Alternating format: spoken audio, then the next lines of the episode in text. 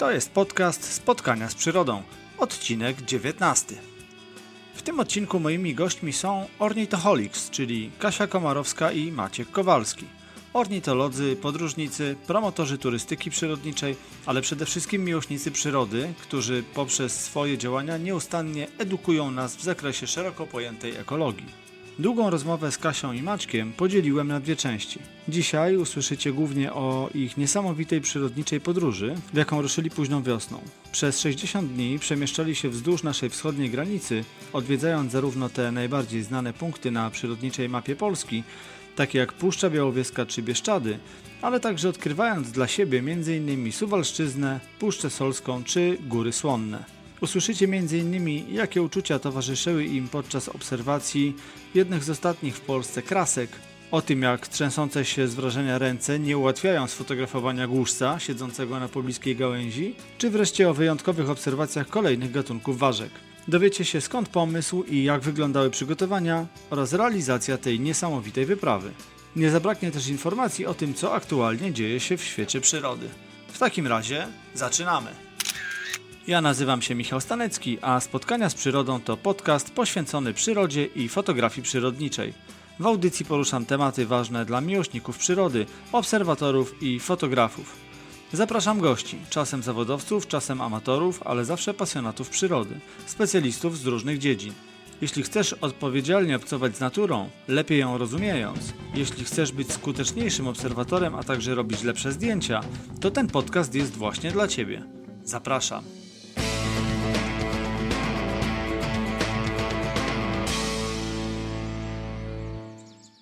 Cześć, witam Was w 19 odcinku Spotkań z Przyrodą.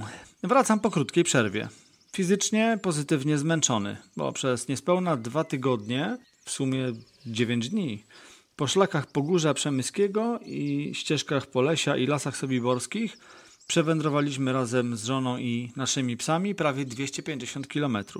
Wracam z przewietrzoną głową i nowymi pomysłami, choć Powrót do obecnej rzeczywistości niestety dość szybko ściąga nas na ziemię. Zostawiamy jednak pandemiczną stronę życia i przechodzimy do moich gości.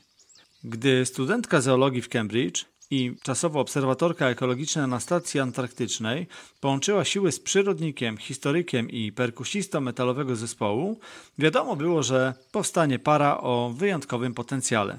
Swój entuzjazm i energię skierowali w szeroko pojętą działalność przyrodniczą. Obserwują i fotografują ptaki, odkrywają świat owadów ze szczególnym upodobaniem ważek, podróżują po Polsce i po świecie, uganiając się za obiektami swoich pasji. Jako przewodnicy przybliżają też świat przyrody innym, a na swoim blogu wyjątkowo ciekawie i pozytywnie edukują, poprzez swoje obserwacje i relacje z podróży, nawiązując do tematów powiązanych z ochroną przyrody. Wiosną tego roku mieli realizować przygodę życia, podróżując po Stanach Zjednoczonych – gdy szalejący wirus pokrzyżował im plany, nie poddali się. Mocno się przeorganizowali i ruszyli w wielką przyrodniczą podróż wzdłuż naszej wschodniej granicy. Zjechali Polskę od Puszczy Północnego Wschodu po krańce bieszczackiej krainy. Posłuchajcie opowieści o tym, co widzieli, czego doświadczyli i po prostu co przeżyli podczas tych niesamowitych dwóch miesięcy. Zapraszam Was teraz do wysłuchania pierwszej części rozmowy z Ornithoholics. Cześć Kasiu, cześć Maćku. Bardzo się cieszę, że mogliście się na chwilę zatrzymać w swoich podróżach i, i usiąść do mikrofonu, y, chwilę ze mną porozmawiać. Przedstawcie się słuchaczom i powiedzcie, czym się zajmujecie. Cześć Michał, ja nazywam się Kasia Komarowska, jestem studentem zoologii na Uniwersytecie Anglii Arabskiej e, w Cambridge.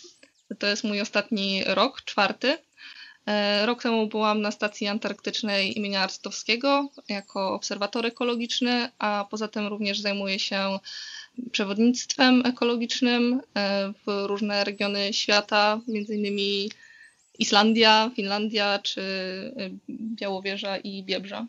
Cześć Michał, jestem Maciek Kowalski i poza tym, że jestem przyrodnikiem, to również przewodnikiem, ale też historykiem, bo studiowałem historię również muzykiem, gram w zespole metalowym na perkusji. Pasjonuję się też Czechami, więc tak wszystkiego po trochu.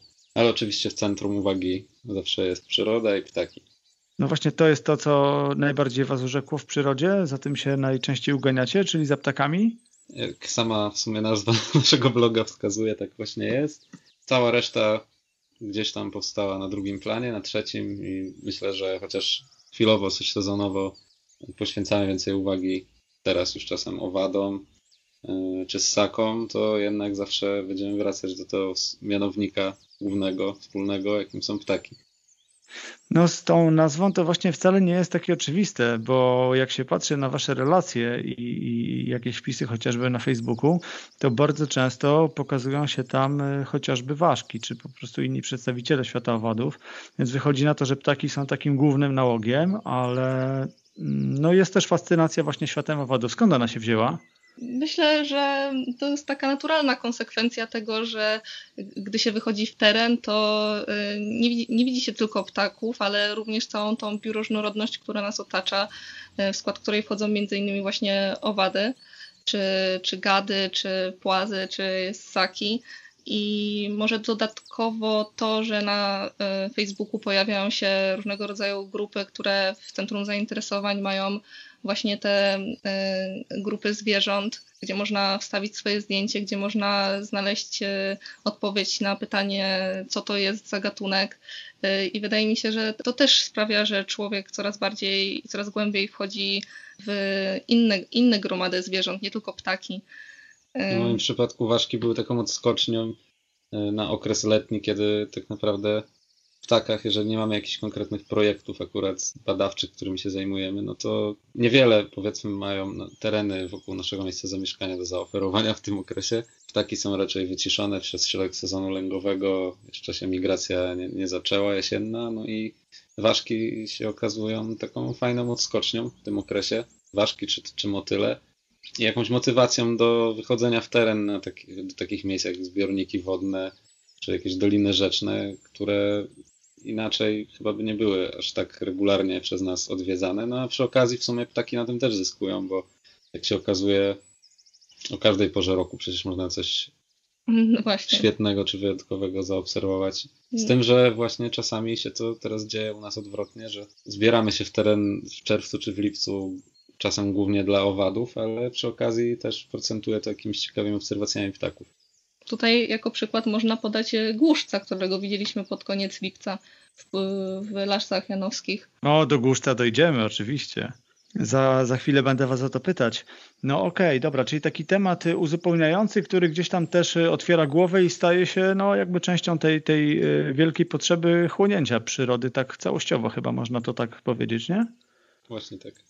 Czasami jest tak, że są takie przypadki. Nie tak dawno rozmawiałem z Robertem Kozakiem, e, pasjonatem świata grzybów, który zaczynał od tego, że właśnie fotografował e, grzyby i mówimy tutaj oczywiście o tych grzybach nieoczywistych, nie o tam kilku gatunkach grzybów jadalnych, tylko o całej masie pozostałych I, i, gdzieś tam się ta szala przechyliła w taką stronę, że dzisiaj Robert oprócz tego, że jest świetnym fotografem e, właśnie takim tematycznym, to stał się po prostu niesamowicie skutecznym odkrywcą grzybów, ich stanowisk i, i no, gdzieś tam już się zapisał na kartach nauki, bo, bo odkrywał stanowiska czy w Puszczy Białowieskiej, czy gdzie niegdzie w kraju, które są po dwa czy trzy w całej Europie.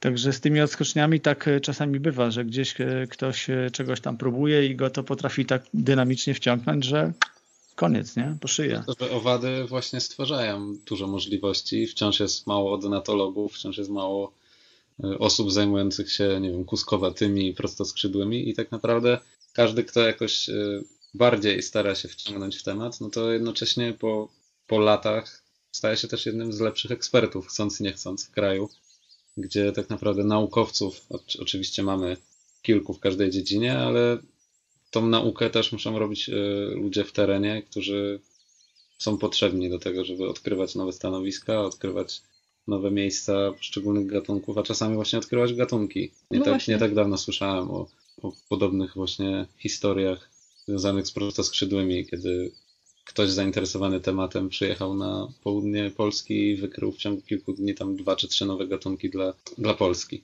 Wow. No fajnie. No to tak, to widzę tutaj analogię i, i, to też się zgadza z tym, co, o czym mówił y, Robert, że takie wsparcie dla, dla nauki jest potrzebne, bo właśnie ta pasja często nadgania też braki, czy to w kadrze, czy po prostu czasami nawet w możliwościach. No tutaj chociażby przy badaniu grzybów jest dosyć ciężko czeka się na wyniki jakieś tam badań mikroskopowych, chociażby bardzo długo, a badań DNA to już w ogóle jest y, kosmos. No dobra, to zostawmy na chwilę te poboczne tematy. Jak już y, wspomniałem, dosyć dużo podróżujecie i, i mówię tutaj o tych waszych wyprawach, y, no cały czas gdzieś tam ten ogień pasji się tli, to was nakręca. Byliście gdzieś w ostatnich dniach? Ja właśnie wróciłem z nadmorza. A ja byłam w Drwieńskim Parku Narodowym tym razem się rozdzieliliśmy, ale głównie podróżujemy wspólnie. Jeszcze wracając do poprzedniego wątku, bo nie zdążyłam e, powiedzieć, e, nam również udało się na, e, odkryć stanowisko iglicy małej. To jest taka ma, malutka ważka.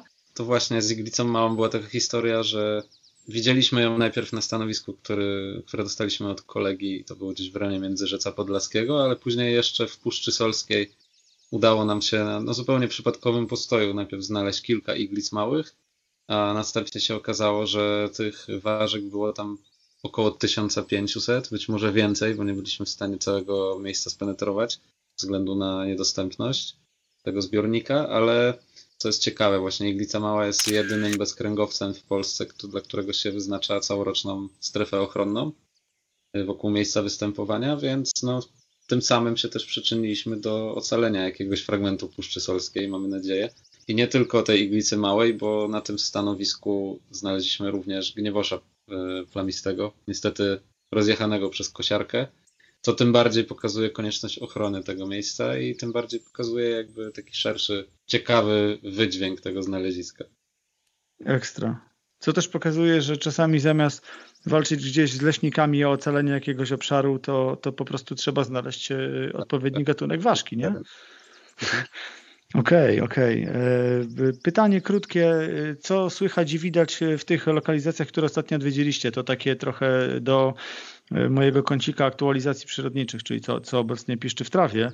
Nad morzem to rozumiem, że w ramach jesiennej migracji. Tak, jak najbardziej. I to były głównie poszukiwania tych syberyjskich trznadli. Aha, którymi sypnęło na Mierzei jakiś czas temu. Tak, tak, z trznadelkiem niestety się nie udało, chociaż raz się na niego spóźniłem 15 sekund, a na drugiego 5 minut. Natomiast udało się z trzynadlem czubatym, więc w sumie wyjazd na plus. Zwłaszcza, że trzynadla czubatego nie widziałem w Finlandii. To był taki mój największy brak z wyprawy do Finlandii, więc odrobiony. Zresztą nad morze wracamy za parę dni na dalsze no, wyszukiwanie ponad 12 tak. dni. A spotkałeś się z y, ekipą Drapolicza? Y, niestety nie, ale też byłem na Półwyspie Helskim, więc... Aha, jasne, oni, oni na mierzei urzędują. Dobra, no pytam, bo, bo też rozmawiałem niedawno z y, człowiekiem mocno zaangażowanym, Samuelem mhm. i, i, i, był też odcinek poświęcony temu. A Kasiu, powiedziałaś o Puszczy y, Drawiańskiej? E, tak, zgadza się. Tylko znaczy o Drewińskim Parku Narodowym, może tak powinienem powiedzieć poprawnie. Tak, dokładnie. Nie pojechałam tam ze względów przyrodniczych, e, tylko na spotkanie z rodziną, ale e, miałam parę ciekawych e, przyrodniczych obserwacji, między innymi dwa e, walczące ze sobą e, samce żuka bycznika i samicę kopiącą norę. A potem, jak wracaliśmy ze spaceru, gdzie widzieliśmy te byczniki, zaobserwowaliśmy jeszcze dosyć późną aktywną traszkę zwyczajną. O, proszę. No i Jasne. to też niestety z obserwacji nic więcej. No, Poruszałaś się y, szlakami? Tak, tak. trafiłaś na zamknięty most? Y, niestety nie. To stety chyba, bo ja byłem tam w sobotę, to taki przypadkowa zbieżność zupełnie. W mhm. ostatnią sobotę miałem krótki rodzinny wyjazd y, na grzyby mhm. i, i ro, rodzina sobie y, zbierała grzyby, łaziła po lokalnym lesie, a my z żoną pojechaliśmy kawałek dalej właśnie po raz pierwszy zobaczyć y, Drawiański Park. Aha. No i taka sytuacja, która lekko nas zagrzała na starcie, bo drogowskazy i oznaczenia szlaków kierują z miasteczka, nazwijmy to, do, do szlaku, gdzie trzeba przekroczyć rzekę. I jak najbardziej ten szlak tam prowadzi, strzałeczki, wszystko jest ok, po czym dochodzi się tam, nie wiem, z półtora czy dwa kilometry na starcie, żeby zobaczyć siatkę, że most jest zamknięty, bo jest do rozbiórki. I odsyłają cię z powrotem, potem trzeba iść na południe, obejść miasteczko, zrobić dodatkowe, nie wiem, 4 czy 5 kilometrów, żeby w ogóle przejść na drugą stronę rzeki. Więc to, jak masz w planie do przejścia około 20 kilometrów y, z buta i na, i na starcie łapiesz coś takiego, no to tak trochę się ciśnienie podnosi, bo wystarczyłaby prosta informacja dokładnie. Gdzieś, gdzieś tam potem ją znaleźliśmy na jakiejś tablicy informacyjnej przy punkcie, no ale to, to było absolutnie coś e, mikrego, co nie rzucało się w oczy, więc taka Mhm. lekka e, skucha. Tam ornitologicznie nic cię nie powaliło. Mm, absolutnie nic, tylko Jakieś klucze, coś tam na niebie. no niestety. My tam nic. coś jakieś widzieliśmy, tak, tak, jakieś żurawie ciągnęły. To w zasadzie też było, było raczej tyle. Chciałem was zapytać o no, wyprawę, do której doszło w, można tak chyba powiedzieć, w wyniku epidemii tych wszystkich zmian, które zaistniały, bowiem e, planowaliście e, wyjazd do Stanów. Natomiast e, no, wiemy, dlaczego ta wyprawa nie doszła do skutku w okresie. To była późna wiosna, tak można powiedzieć? Tak. Mhm. i zdecydowaliście się na pewnego rodzaju alternatywę. Co wymyśliliście i jaki był wasz, że tak powiem, trop y, no, rozumowania, że doszliście do tego, że to będzie akurat taka, taka trasa, że takim szlakiem się będziecie przemieszczać? Ten pomysł powstał już w zasadzie na poprzedniej wyprawie górskiej z zeszłego roku.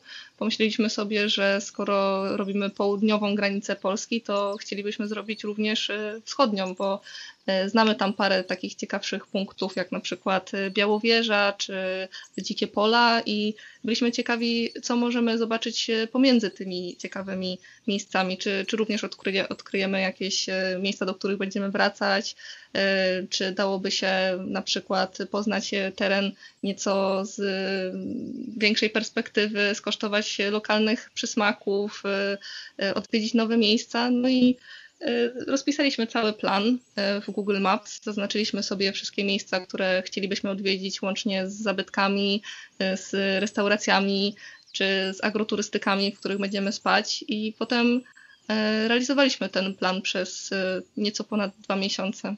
Wschód od zawsze fascynował i nie ukrywam, że gdzieś tam w tyle głowy chyba ten pomysł kiełkował latami, ale w sumie kiedy sytuacja była normalna na świecie, no to zawsze gdzieś tam w czerwcu czy w lipcu, przy tym okresie późnowiosennym były inne pomysły, żeby mając dwa miesiące do dyspozycji spożytkować ten czas, yy, korzystając z okazji czy możliwości jakichś yy, większych funduszy, żeby gdzieś pojechać dalej. No i kto wie, czy w ogóle doszłoby do realizacji tego planu, gdyby paradoksalnie właśnie nie pandemia koronawirusa. Czyli to teraz z perspektywy czasu już można powiedzieć, że nie ma tego złego? No aż tak daleko to chyba bym nie wybiegał, bo jednak mimo wszystko wszyscy wolelibyśmy, żeby życie toczyło się normalnie.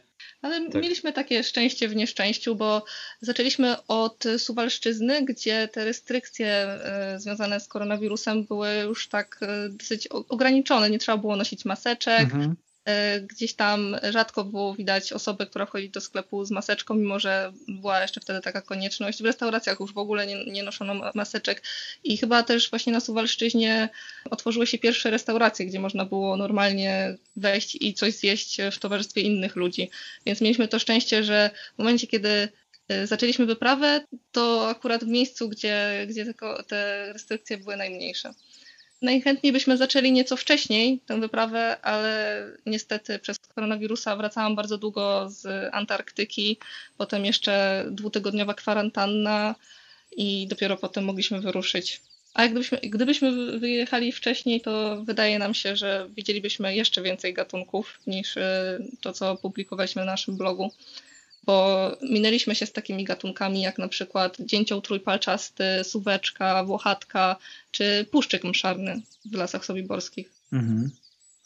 Ja mówiąc o tym, że nie ma tego złego, to oczywiście tylko w kontekście, bo tu no, nic dobrego z tej pandemii nie wynika. Miałem na myśli tylko to, o czym mówił też w jednym z wcześniejszych odcinków fotograf Rysiek Sąsiadek, że nawet to, że zostaliśmy przez pewien czas ograniczeni do poruszania się tylko gdzieś e, blisko domu, w jego przypadku e, skutkowało to tym, że w e, taki naprawdę lokalnie, poruszając się w strefie tutaj lokalnie blisko domu, no odkrył wiele miejsc, których wcześniej nie znał, bo nigdy nie było na to czasu, bo te lokalizacje zawsze przegrywały z jakimiś innymi, a wykorzystał to teraz optymalnie. No, ujawnił nawet, że być może będzie z tego jakiś album e, fotograficzny. To ja tylko w tym kontekście, że nawet tak trudny czas można też mimo wszystko wykorzystać, no po prostu od niego spożytkować, nie? Nie, nie, nie zwieszać głowy, nie zamykać się w domu. To prawda, z nami właśnie było podobnie i, i też e, bez dwóch zdań doceniamy to, że mogliśmy w ogóle poruszać się po terenie Polski za ptakami, gdzie przecież jeszcze miesiąc wcześniej, czy półtora miesiąca wcześniej. Wszyscy siedzieliśmy w domach, był ten największy lockdown i tak naprawdę nikt nie wiedział, jaka będzie perspektywa jakichś zmian na lepsze i czy w ogóle, przecież pojawiały się takie fatalistyczne głosy, że przez pół roku nie wyjdziemy z domu, więc myślę, że i w tym kontekście możemy się cieszyć, że ta wyprawa została zrealizowana. Przecież to były dwa bite miesiące i wiele się mogło po drodze wydarzyć, no a jednak udało się nawet w takim trudnym czasie, więc myślę, że najgorsze mamy za sobą. No, w tym aspekcie to po prostu był, był jakiś sukces, na pewno tak można powiedzieć. E, rozpoczęliście na Kurpiach i pociągnęliście od Puszczy w zasadzie północnej Polski no, dosłownie przez te super atrakcyjne lokalizacje wzdłuż całej naszej wschodniej granicy, kończąc, kończąc wyprawę w Bieszczadach. Ja w notatkach do tego odcinka zamieszczę ten wasz, y, no nazwijmy to harmonogram czy plan podróży, który też wrzuciliście w swoim e, najpierw zapowiedzi tej podróży, potem kilka informacji takich statystycznych w podsumowaniu. To też y, słuchaczom to przybliżymy. Natomiast y, zanim y, jeszcze wejdziemy w szczegóły tej wyprawy, bo nie ukrywam, że to o niej głównie chciałbym dzisiaj z Wami porozmawiać, to powiedzcie mi jeszcze jedną rzecz, bo jesteście w ruchu, jesteście ludźmi, którzy no, żyją dosyć intensywnie z racji pasji i swoich zajęć, no również tych zarobkowych. Takie, mm, można powiedzieć, podróżowanie na dużą skalę czasami może skutkować tym, że gdzieś brakuje momentami motywacji, siada inspiracja, no nie wiem, co was cały czas nakręca, że nie dopada was, no chyba, że dopada, syndrom tak zwanego zmęczenia materiału czy jakiegoś wypalenia? Myślę, że z tym nakręcaniem to nigdy nie było problemu, bo pamiętam, że od chyba 10 lat prowadzę sobie nawet taki, takie zapiski e, w Excelu, e, gdzie na bieżąco uzupełniam wszystkie plany i zaczynam już tworzyć szkice jakichś nowych wypraw. Tego jest naprawdę mnóstwo i tych szkiców i kierunków przybywa w większym tempie niż jestem w stanie realizować. I myślę, że z motywacją do podróżowania to problemów nie, nie powinniśmy mieć nigdy, bo Kasia zresztą ma podobnie. I tak samo z, wystarczy czasami jakiś e, taki niuans, wejdę na Facebooka, przeczytam jakąś relację albo jakiś trip report gdzieś w ciekawe miejsce i gdzieś tam już zaczynam powoli kombinować, że w sumie fajny kierunek, może by też to kiedyś spróbować. I to tak naprawdę jedynym ograniczeniem są tego typu przykre historie, jakie się teraz rozgrywają na świecie, myślę, i cała reszta jest w zasięgu. Wszystko można pogodzić tak naprawdę, dopasować do tego trochę też swój styl życia, no bo siłą rzeczy trzeba, jeżeli chce się realizować takie dłuższe też podróże. Natomiast co do wypalenia, wydaje mi się, że może trochę przy tych dłuższych wyprawach, takich jak teraz, dwumiesięczne, to było bardziej zmęczenie niż wypalenie, ale jednak y, gdzieś tam się zaczęły na horyzoncie pokazywać takie sygnały, że może potrzebowalibyśmy też odpocząć chwilę, a tempo było naprawdę duże i było naprawdę dużo do zobaczenia, a jak człowiek jest w podróży, to też nie chce tak za bardzo marnować czasu na, na przystanki, kiedy wokół są nowe miejsca, nowe możliwości i siłą rzeczy no, trzeba się z tym zmierzyć. Czasem jak przez cały dzień padało i mogliśmy sobie odpocząć, to dla nas było to prawdziwym błogosławieństwem i wtedy widzieliśmy, jacy jesteśmy zmęczeni i jak bardzo potrzebowaliśmy tego jednego dnia odpoczynku. I może po Maćku aż tego tak bardzo nie widać, że jest zmęczony czy wypalony, ale ja po sobie niestety bardzo często widzę i jak na przykład w tamtym roku byliśmy na dwu, ponad dwumiesięcznej wyprawie w góry, no to tam już skończył nam się potencjał zobaczenia czegoś nowego, no bo wiadomo, cały czas góry, to prawda inne, inne miasta, inne widoki, ale cały czas to samo. I tam już pod sam koniec y, już nawet skróciliśmy y, całą wyprawę, bo no też myślę, że Maciek tak podobnie jak ja, mieliśmy trochę dość ja już, ja już musiałam wrócić do domu, żeby kupić rzeczy na wyprawę antarktyczną, żeby zorganizować cały wyjazd, żeby wszystko załatwić i cały czas miałam to gdzieś tam z tyłu głowy. Natomiast w tym roku na wyprawie na wschód Polski było odwrotnie, bo cały czas było coś nowego do zobaczenia. Każdy, każda kolejna miejscówka różniła się od poprzedniej dużo bardziej niż w przypadku wyprawy górskiej.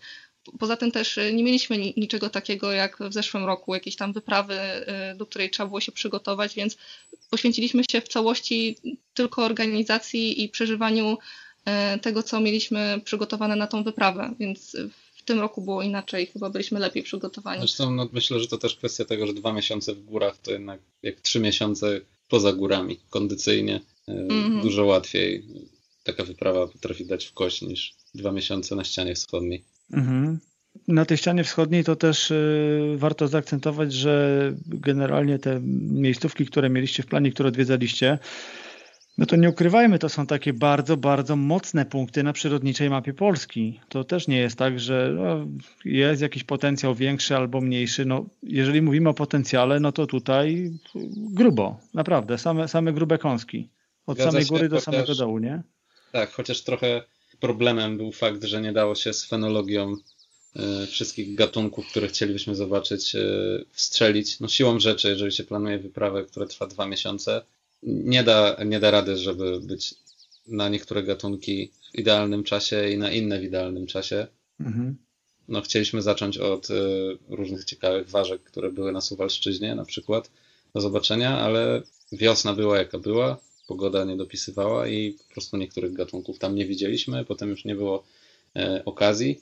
Za to wybierając Suwalszczyznę na początek wyprawy, czyli wybierając ten kierunek od północy na południe, Jednocześnie skazywaliśmy się na przykład na wizytę w Lasach Sobiborskich gdzieś tam późnym lipcem, co poskutkowało tym, że było już za późno na zobaczenie puszczyka szarnego i tak dalej, i tak dalej. Niestety właśnie w Białowieży również minęliśmy się z takimi sztandarowymi gatunkami typu y, dzięcioł trójpalczasty, suweczka, jarząbek, nawet żubrów nie było. To zresztą w sumie nie dziwi o tej porze roku. No mhm. natomiast y, to też nie był zmarnowany czas, bo można było po prostu przejść jakieś rezerwaty czy jakieś ścieżki przyrodnicze, których do tej pory nie odwiedzaliśmy i, i nawet cieszyć się z jakichś późno śpiewających mchówek małych. Więc tak naprawdę wszystko jest względne i zależy jak się nastawić do, do tego, jakie się ma oczekiwania. A czy na tej trasie było dużo takich miejsc, których wcześniej nie widzieliście? No całe, całe mnóstwo. Ja na przykład zupełnie do tej pory nie znałem tego wschodu pomiędzy właśnie gdzieś Białą Podlaską a Polesiem Lubelskim. Więc Aha. to było dla mnie zupełnie nowy, nowe miejsce i nowy rejon. Suwalszczyzna tak samo, czy Sejnieńszczyzna była mi zupełnie nieznana, więc przy okazji uzupełniliśmy sobie te wszystkie białe plamy na, mhm. na mapie.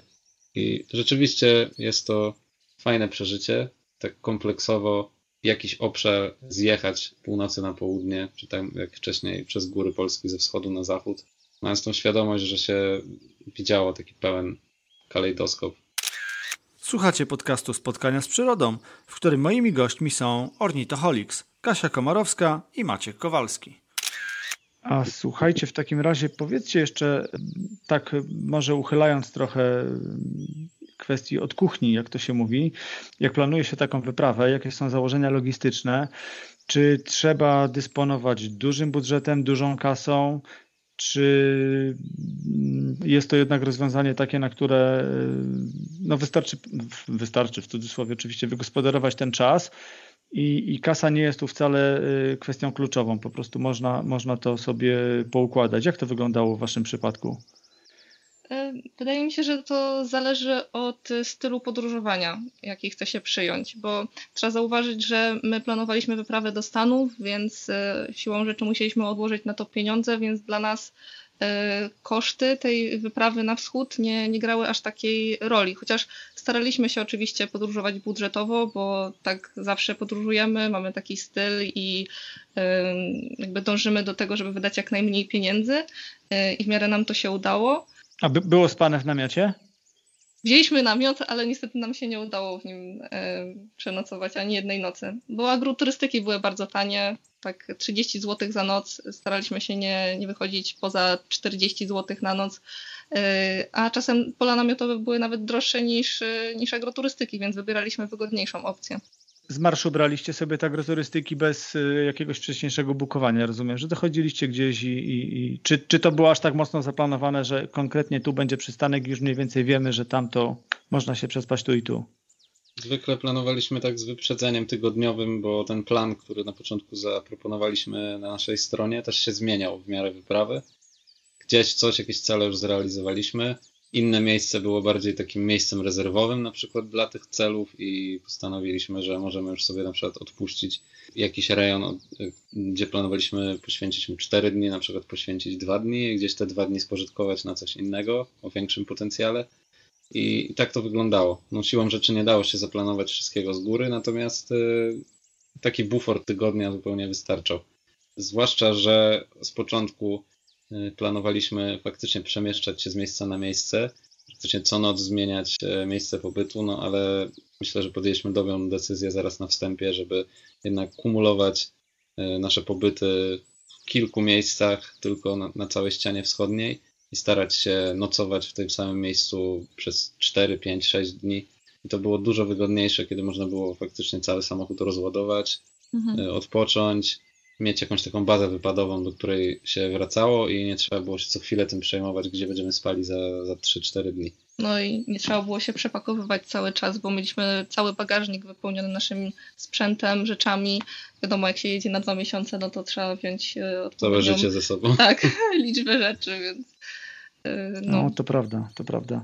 No zresztą ja też z moją żoną podróżujemy, y, no oczywiście nie tak długo dystansowo, w sensie to nasze wyprawy nie są tak długie, ale czasami nawet y, tydzień czy dwa przy takiej intensywności, o której wy również mówicie, bo jesteśmy zwykle nakręceni, gdzieś odkrywamy jakieś nowe rzeczy i staramy się zobaczyć jak najwięcej, nie tracić czasu, no to skutkuje tym, że wracamy z urlopu i tak naprawdę przydałby się drugi urlop, bo o ile głowa jest przewietrzona i pełna wrażeń, tak e, fizycznie potrafimy być naprawdę mocno styrani. Czy też e, samą intensywnością niektórych e, wędrówek, ale właśnie tym, o czym mówicie, że tu się gdzieś trzeba zaczepić, rozpakować, spakować, żeby wyjąć lunetę, która chwilowo nie jest na wierzchu, bo akurat na wierzchu jest to i to, plus aparat, plus coś tam, trzeba wyjąć pół bagażnika. Często z nami jeżdżą jeszcze dwa psy, więc to jakby one mają też e, swoją część bagażnika. No lekko, lekko nie jest od tej strony logistycznej. A powiedzcie, wsparcie e, lokalnych przyrodników na tej e, całej trasie, no bo w, wymienialiście jakby na bieżąco w swoich relacjach też ludzi, którzy wam pomagali w terenie najczęściej no to chyba duże ułatwienie, nie? Kiedy dysponuje się ograniczonym czasem i tak naprawdę, no, żeby też nie szukać i nie wyważać otwartych drzwi, takie wsparcie zdaje się jest bezcenne. Tutaj nam zdecydowanie to pomogło, że po prostu mamy dużo kontaktów w środowisku ptasiarskim czy przyrodniczym i, i tak naprawdę niekiedy te kontakty same się gdzieś pojawiały, nawet nie musieliśmy specjalnie szukać, zresztą spotykaliśmy też naszych znajomych w terenie, czy to byliśmy w Nadbiebrzą, czy w Puszczy Knyszyńskiej, czy w Augustowskiej no jakoś tak, tak się składa, że blisko nam do tego wschodu zawsze było, no i to teraz też zaprocentowało. Natomiast y, tam, gdzie była jakaś pomoc potrzebna, no to przede wszystkim też do nas dołączyło parę osób na, w trakcie tej wyprawy, więc zawsze to było dodatkowe wsparcie. Każdy też wniósł y, w jakimś tam stopniu y, coś nowego, jakąś nową wiedzę. No a dodatkowo też poznaliśmy mnóstwo różnych świetnych osób na tej wyprawie które siłą rzeczy też nam pomogły w organizacji poszczególnych etapów tej wędrówki. No takie też było założenie, nie mieliśmy wszystkiego w 100% zaplanowanego, tylko y, zdawaliśmy sobie sprawę z tego, że mamy znajomych w poszczególnych miejscach i y, przewidzieliśmy, że prawdopodobnie będzie potrzebna ich pomoc i jeśli by się zgodzili, no to y, chętnie byśmy z tej pomocy skorzystali i wyszło świetnie, naprawdę, jak widać. No ale tak czy inaczej musieliście się przygotować. No rozumiem, że, że kreśląc ten plan wyprawy, no to, to wchodziły w grę i mapy i wspomnieliście też o y, mapach goglowskich, ale, ale no to, to nie jest tak, że jedzie się w ciemno, prawda? Trzeba to wszystko przygotować, rozpisać, a potem tylko jest szansa, że jeżeli przyjdzie ktoś życzliwy i, i gdzieś tam was wprowadzi, no to też zwykle nie dawam gwarancji. Wiemy, jak jest w przyrodzie. No to nie jest tak, że ktoś powie, słuchajcie, jak pójdziemy tam o 6 rano, to będzie siedział głuszec, nie? To tak, tak to nie działa. Taki bonus do pracy, którą wy i tak musicie wykonać. No, czy dobrze to rozumiem? Jasne, gdyby nie cała ta praca organiczna przed wyjazdem, no to naprawdę mielibyśmy, myślę, o połowę mniej, czy tam o ćwierć mniej czasu do wykorzystania na tej wyprawie, no bo trzeba by po kilka godzin dziennie poświęcać na planowaniu kolejnego dnia. A tak, jechaliśmy, można powiedzieć, na gotowe. Zresztą no, tu olbrzymią rolę odegrało nasze doświadczenie z tymi terenami z poprzednich lat, kiedy tam jeszcze byliśmy w pojedynkę, czy tam z naszymi znajomymi. Więc no, powiedzmy takie miejsca jak Dolina Biebrzy czy Puszcza Białowieska, no to nie wymagały od nas jakiegoś specjalnego przygotowania, tylko jechaliśmy jak do naszego drugiego domu, można powiedzieć, mm -hmm. bo mhm. przecież w tych miejscach jesteśmy praktycznie co roku od lat i tam się poruszamy bez nawigacji i przynajmniej takie miejsca, które były przerywnikami na trasie pomiędzy tymi miejscami, które dopiero odwiedzaliśmy po raz pierwszy, no to ułatwiały, ułatwiały zaplanowanie całego tego dwumiesięcznego planu. A lubicie ten etap planowania? Bo ja na przykład zawsze się cieszę jak dziecko, jak siadam do, do, rozpisywania tego wszystkiego, zbieram gdzieś informacje, gmeram, szukam i, i, i generuję sobie gdzieś tam taki plan przed jakimś wyjazdem, to strasznie mnie to kręci. To już jest taka w zasadzie pierwsza faza wyjazdu. Tak, ja zawsze powtarzam, że to planowanie to jest może nie połowa wyjazdu, ale połowa sukcesu na pewno, a też olbrzymia część wyjazdu i tak jak wspomniałeś, właśnie możliwość tego, żeby jeszcze w domu usiąść nad mapą, nad książkami i się tak już ponakręcać, to mhm. Dużo daje dla nawet samego pozytywnego odbioru tego kierunku, który się wybiera. Dokładnie. Ja też myślę, że e, jak się płaci już za jakąś wycieczkę dokądś i E, czeka się potem na tą wycieczkę, no to właśnie również płaci się za ten okres oczekiwania na nią, bo to, to też jest świetne, kiedy można skreślać sobie dni i czekać z niecierpliwością, e, żeby w końcu gdzieś wyruszyć, a jak można to jeszcze planować, jak ma się na to czas, właśnie jak ma się na to czas, to jest to świetne rozwiązanie. Znaczy ten, ten czas jest też kluczem do sprawy, no bo gdyby nie to, że mogliście sobie pozwolić na to, że te dwa miesiące w ten sposób zaplanować, no to, to, to tutaj już by nie było mowy ani o budżecie, ani o, o całej reszcie logistyki. No ten, ten czas tutaj w tym przypadku jest jednak e, kluczowy, bo decyduje też o możliwościach i zasięgu tak naprawdę całej operacji. Nie? Tutaj, tutaj ten czas Wam pozwolił akurat pójść tak e, no, grubą linią, że tak powiem. Chciałem do, dopytać, bo no nie chcę tutaj spłaszczać tego do pytania, co, co Wam się najbardziej podobało, to absolutnie ciężko jest e, myśleć tymi kategoriami, ale czy na tej trasie były jednak takie miejsca, które no po prostu widząc powiedzieliście wow, ja pierniczę, to jest to.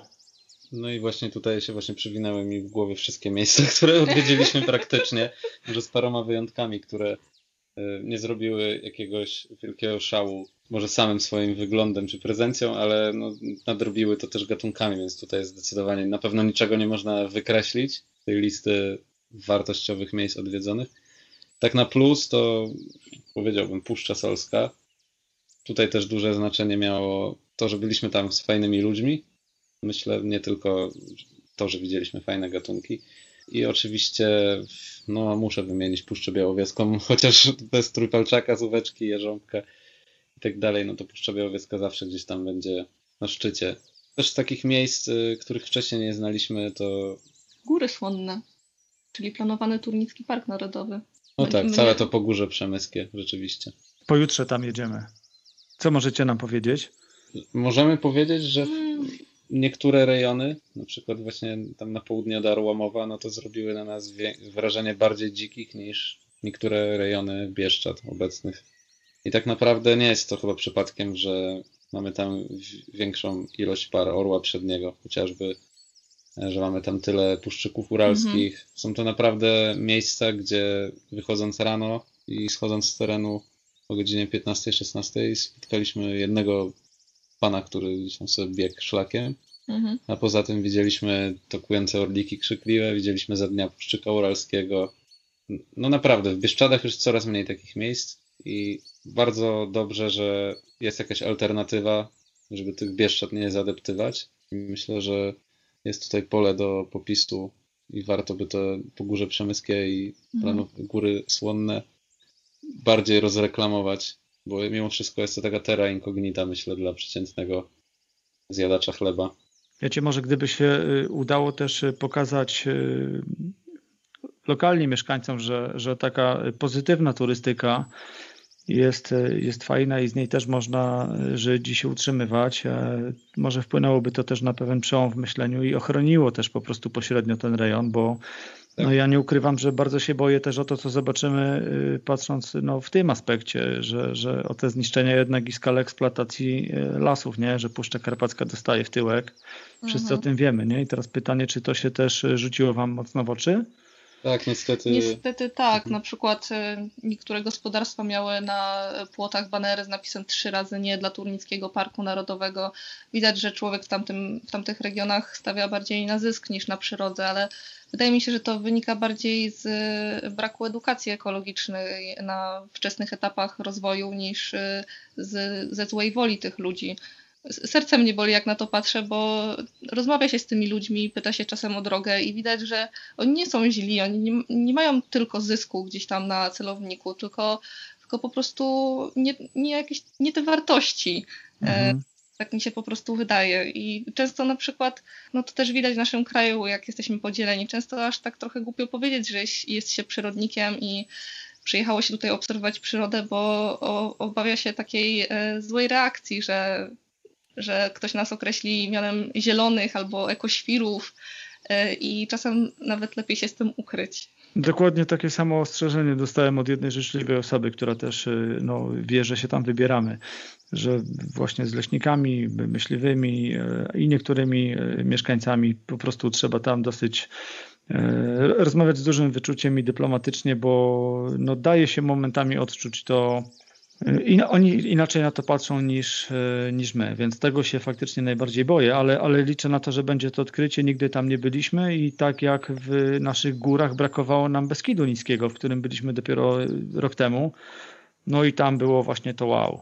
No, po prostu trafiliśmy, trafiliśmy w takim momencie, że no, akurat rykowisko Jeleni, no to tam w zasadzie nie było przerwy w ciągu dnia. One w południe nie było tam w ogóle ludzi na szlakach, no po prostu niesamowity klimat. Więc myślę, że tutaj też będziemy szukać e, właśnie tej, tej pustki. Poza tym wiecie, te miejsca, które jeszcze nie są tak e, oblegane turystycznie, no to jakby się dodatkowo bronią tą wartością no tam, gdzie nie ma tej komercji, jeszcze tak bym powiedział, bo, bo jak e, doskonale wiecie, bo jeździcie, jak się patrzy dzisiaj na Dolinę Biebrzy, na przykład w odniesieniu do lat poprzednich, a porówna to na przykład z Doliną Bugu, to są historie, które my przerabiamy w każdego roku, bo to jest nasza ulubiona część Polski, Sobibór i, i Poleski i tam naprawdę całymi dniami nie spotykamy nikogo. No oczywiście nie jeździmy w wakacje, jeździmy wiosną i jesienią głównie, mhm. ale tam po prostu y, nie ma, nie ma turystów. No i to tak jak mówicie, do, są dobre i złe strony. No, z jednej strony reklama robiłaby robotę pozytywną, z drugiej strony są to takie miejsca na odskocznie, gdzie naprawdę można odetchnąć i być no, sam na sam z, z przyrodą. W czasie tej wyprawy widzieliście takie gatunki, które no, ja mogę określić jako mityczne y, dla mnie, bo zobaczyć w Polsce dzisiaj kraskę albo głuszca, no to graniczy naprawdę z y, dużym cudem. Nie dość, że byliście w takich miejscach, to jeszcze właśnie widząc to, co można powiedzieć e, smutno, że już wyginęło w tym kraju, tak naprawdę, bo dla zwykłego zjadacza chleba dzisiaj kraska to jest po prostu pff, e, obrazek w książce. A wy po prostu postanowiliście, że pojedziecie, może się uda zobaczyć kraskę, pach, kraska na drzewie, jest fotka, dziękuję.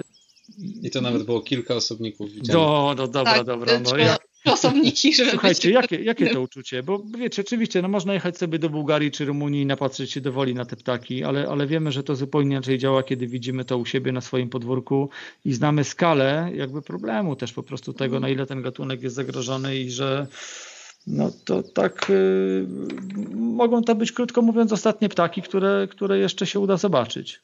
Jakie to uczucie? To we mnie mieszały się trzy emocje. Nie wiem, czy satysfakcję można uznać za emocję, ale przede wszystkim była to wielka satysfakcja z tego, że nikt nam nie pokazał konkretnie, gdzie mamy stanąć. Czyli, że udało nam się, mimo że nie mieliśmy dokładnych wskazówek, widzieliśmy ją. Po, po drugie, ym, smutek. Smutek, wielki smutek, że tej kraski jest tak mało i z tego co wiemy, to w tym roku było już tylko 7 par, w zeszłym roku 13 i nie wiemy jaka będzie przyszłość, ale raczej nie wesoła. Myślę, że no, ciężko się było pozbyć tej świadomości, patrząc na te kraski, że patrzymy na coś, co odchodzi, co nieuchronnie odchodzi, bo mhm. tendencja spadkowa populacji kraski w Polsce i na kurpiach jest jaka jest, tych faktów się nie da oszukać i jeżeli się spojrzy na tą krzywą, która się załamuje w drastycznym tempie, no to wydaje mi się, że nawet zaryzykowałbym stwierdzenie, że to było jedno z ostatnich sezon, jeden z ostatnich sezonów, gdzie kraska była jeszcze możliwa do zaobserwowania. Oczywiście cały czas gdzieś jest ta nadzieja, która umiera ostatnia, że coś się uda zrobić, bo widzieliśmy w wielu miejscach e, budki lęgowe. Rozmawialiśmy z ludźmi na miejscu, którzy byli życzliwie nastawieni do tematu ochrony kraski, ale no niestety patrząc na to w szerszym kontekście, na to jak zmienia się sposób użytkowania terenów rolniczych, jak zanikają pastwiska, jakie są zagrożenia dla tych ptaków pod no, okresie tak. migracji mhm. gdzieś na Bliskim Wschodzie, no to ciężko się mimo wszystko pozbyć wrażenia, że to, co oglądaliśmy, będziemy o tym za 20-30 lat opowiadać i, i ludzie będą robić wielkie oczy, że byliśmy tego świadkami w Polsce. Ja jeszcze pamiętam swoje obserwacje krasek z Podkarpacia gdzieś sprzed 8-9 lat. Pamiętam też, e, w jakim byłem szoku, jak się dowiedziałem parę lat temu, że już w zasadzie krasek na Podkarpaciu praktycznie nie ma. No obecnie mamy jedno stanowisko, nawet nie Szyb, wiem. Szybko to poszło, nie? Właśnie.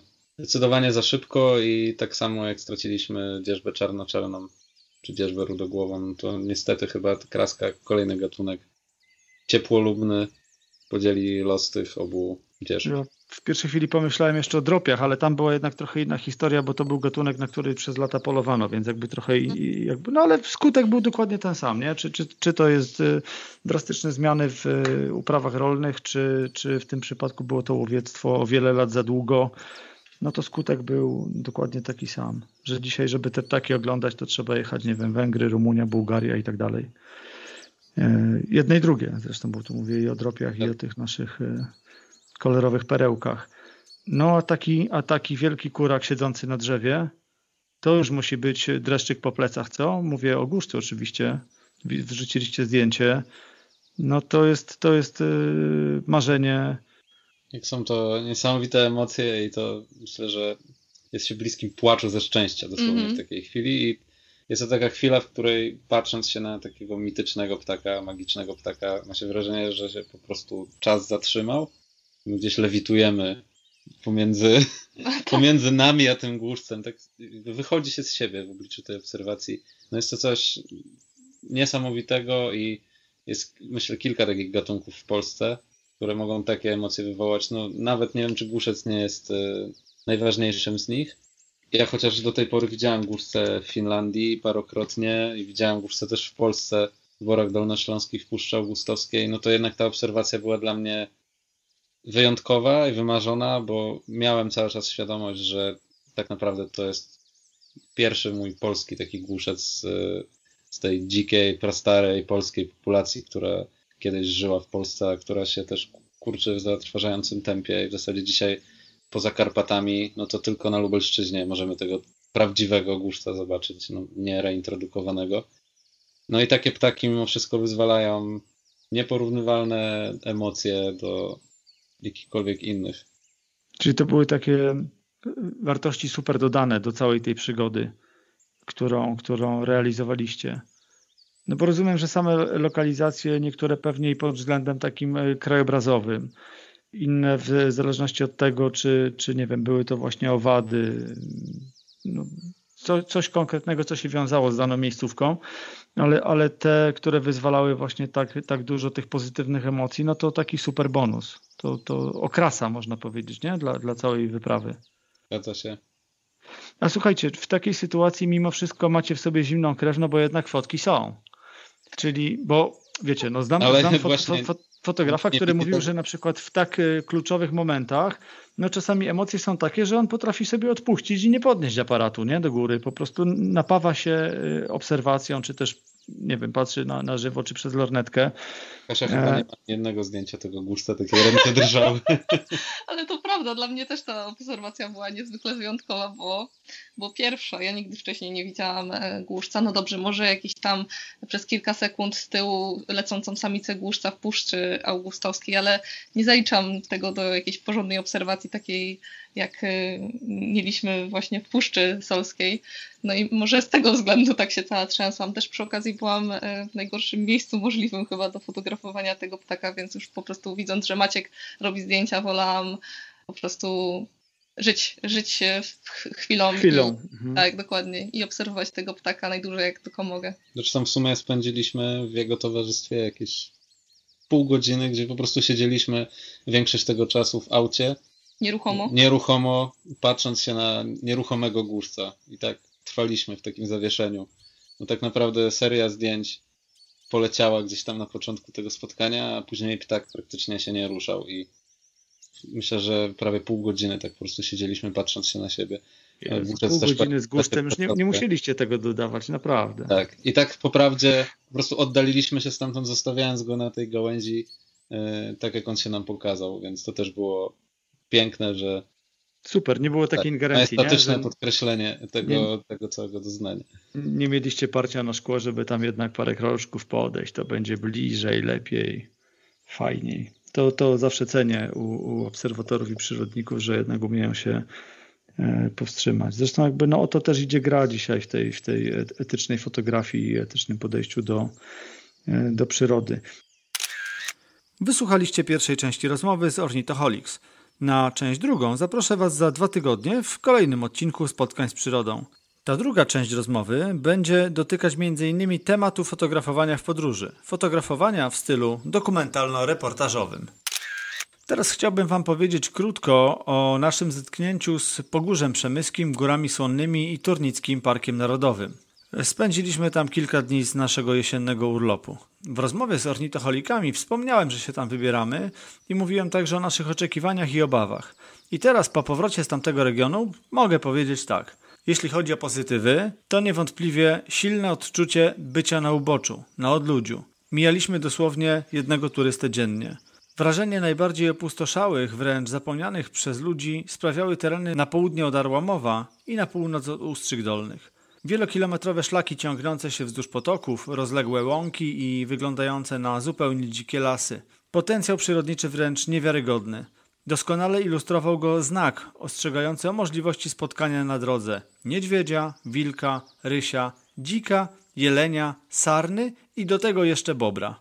A przecież do tego dorzucić trzeba jeszcze świat ptaków, czyli możliwość wypatrzenia orła przedniego, puszczyka uralskiego, dzięcioła białogrzbietego czy innych gatunków związanych ze środowiskiem umiarkowanie górskim. Bogaty świat owadów, roślin, no i oczywiście, a może przede wszystkim lasy, same w sobie. Stare jodły, majestatyczne buczyny, jaworzyny, lasy klonowo-lipowe, grądy oraz łęgi wierzbowe, olszowe czy jesionowe. Jeśli chodzi o minusy, to w zasadzie jeden wielki. Nadmierna eksploatacja lasów. Wycinka i wywózka drzewa na ogromną wręcz skalę. Wędrując po szlakach co kilka kilometrów, czasami nawet co kilkaset metrów, mijaliśmy miejsca zdewastowane. Przy okazji prowadzonych w iście przemysłowej skali pracach, ukierunkowanych w wielu miejscach głównie na wycinanie starych drzew, niszczony jest las. Tratowane jest runo leśne, kaleczone są inne drzewa, miażdżone krzewy, wyjeżdżane są nowe drogi w lasach, na stokach, rozjeżdżane są potoki, ścieżki i szlaki. Wszechobecne jest potężne błoto. Kolejny po ciężkim sprzęcie sięgają w wielu miejscach do piersi dorosłego człowieka. Spróbujcie sobie to wyobrazić. Na drogach mijały nas pędzące ogromne ciężarówki jadące po lub już z drzewem. Wszystko to, co przed chwilą opisałem, nie pozwalało nam w pełni zachwycić się tym regionem. Rozmawialiśmy z pracującymi przy wycince leśnikami. Twierdzili oni, że dla mieszkańców tego obszaru nie ma po prostu innych perspektyw. Większość z nich żyje z pracy w lasach. W rejonie nie ma większych zakładów pracy, jakie w dawnych czasach dawały im tę pracę, choćby w samym przemyślu, do którego przez lata mogli dojeżdżać. Nie widzą żadnych cennych walorów przyrodniczych, dla których warto byłoby utworzyć tam park narodowy. Jak twierdzą, przecież wysychająca rzeka Wiar nikogo dzisiaj nie zachwyci. Wilków jest tam zdecydowanie za dużo, a niedźwiedzie to tylko szkodniki, które ciągle zaglądają do pasiek. Po tym wszystkim nie zdziwił nas baner wiszący na jednym z płotów, baner, o którym wspomniała Kasia. Las dla ludzi, trzy razy nie dla Parku Narodowego i rezerwatów. Tak obecnie to wygląda ze strony zapewne dużej części mieszkańców tego regionu. Choć na tych terenach mogłoby powstać więcej szlaków turystycznych, więcej infrastruktury, być może chatek noclegowych czy miejsc biwakowych, to obecnie się na to nie zanosi. O potrzebie powołania Turnickiego Parku Narodowego mówi się od 40 lat. Jak widać, żadna z opcji politycznych, które przez ten czas były u władzy, tego nie zmieniła. Czy doczekamy się takiej zmiany? Czy nie jest już za późno? Jeśli chcecie zobaczyć te unikalne w skali kraju miejsca o wyjątkowych walorach przyrodniczych, to spieszcie się i planujcie wyjazd, gdy tylko będziecie mogli. Czas dla tego miejsca upływa bowiem niesłychanie szybko, a samo Pogórze Przemyskie z ostatnimi reliktowymi obszarami Puszczy Karpackiej kurczy się i wręcz zanika na naszych oczach. Rekomendacje. Przy okazji dzisiejszego odcinka chcę wspomnieć o pięknym albumie, który został wydany przez wydawnictwo Epograf i Fundację Dziedzictwo Przyrodnicze w 2013 roku. Jest to album zatytułowany Reliktowa Puszcza Karpacka, opisujący ten niesamowity obszar Polski, e, w zasadzie od Przemyśla na południe, kończąc na, na Bieszczadach, czyli przez Pogórze Przemyskie, Góry Sanocko-Turczańskie, aż po, aż po Bieszczady. Na przestrzeni kolejnych pór roku opisuje przyrodniczą wyjątkowość i atrakcyjność tych miejsc, z akcentowaniem właśnie tych obszarów Puszczy Karpackiej, które są najbardziej cenne. Album jest ilustrowany rewelacyjnymi fotografiami Grzegorza Leśniewskiego. No jest fajnym, kompleksowym opracowaniem, które pomaga nam zapoznać się ze specyfiką tego, tego miejsca. Polecam, wyszperajcie gdzieś, y, zobaczcie, bo naprawdę, no zwłaszcza zdjęcia, ale też uzupełnione odpowiednimi tekstami, e, robią tutaj niesamowite, niesamowite wrażenie. Album zawiera też rozważania o tym, co dalej czeka ten e, region Puszczy Karpackiej. E, są informacje na temat ekoturystyki, rozważanie, czy jest ona szansą dla, dla tego regionu. Są też informacje o samej fundacji e, Dziedzictwo Przyrodnicze. Także serdecznie polecam, bo jest to fajna perełka i jeśli tylko trafi w Wasze ręce, to zobaczycie, że stanowi naprawdę niezłą wizytówkę, niezłą reklamę dla tego skrawka Polski. Polecam. Reliktowa Puszcza Karpacka ze zdjęciami Grzegorza Leśniewskiego. Ponieważ jesteśmy już y, mocno w jesiennej części sezonu w przyrodzie, to wspomnę tylko, zasygnalizuję dla tych, którzy być może powiesili gdzieś budki lęgowe dla ptaków, że jest to czas, który sprzyja temu, żeby te budki wyczyścić.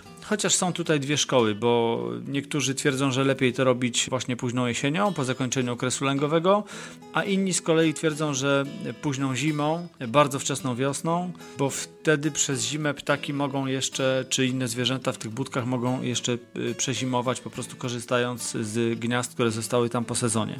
My nasze budki czyścimy właśnie teraz, jesienią. Budki są fizycznie czyszczone, czyli wymiatamy z nich stare gniazda, opalamy wnętrze. Oczywiście zanim się to zrobi, dobrze by było sprawdzić, czy gdzieś w zakamarkach tej budki nie, nie ukrył się jakiś ślimak, bo można mu wtedy zgotować nieciekawy los. Wyczyszczone, opalone budki zostawiamy na kolejny sezon.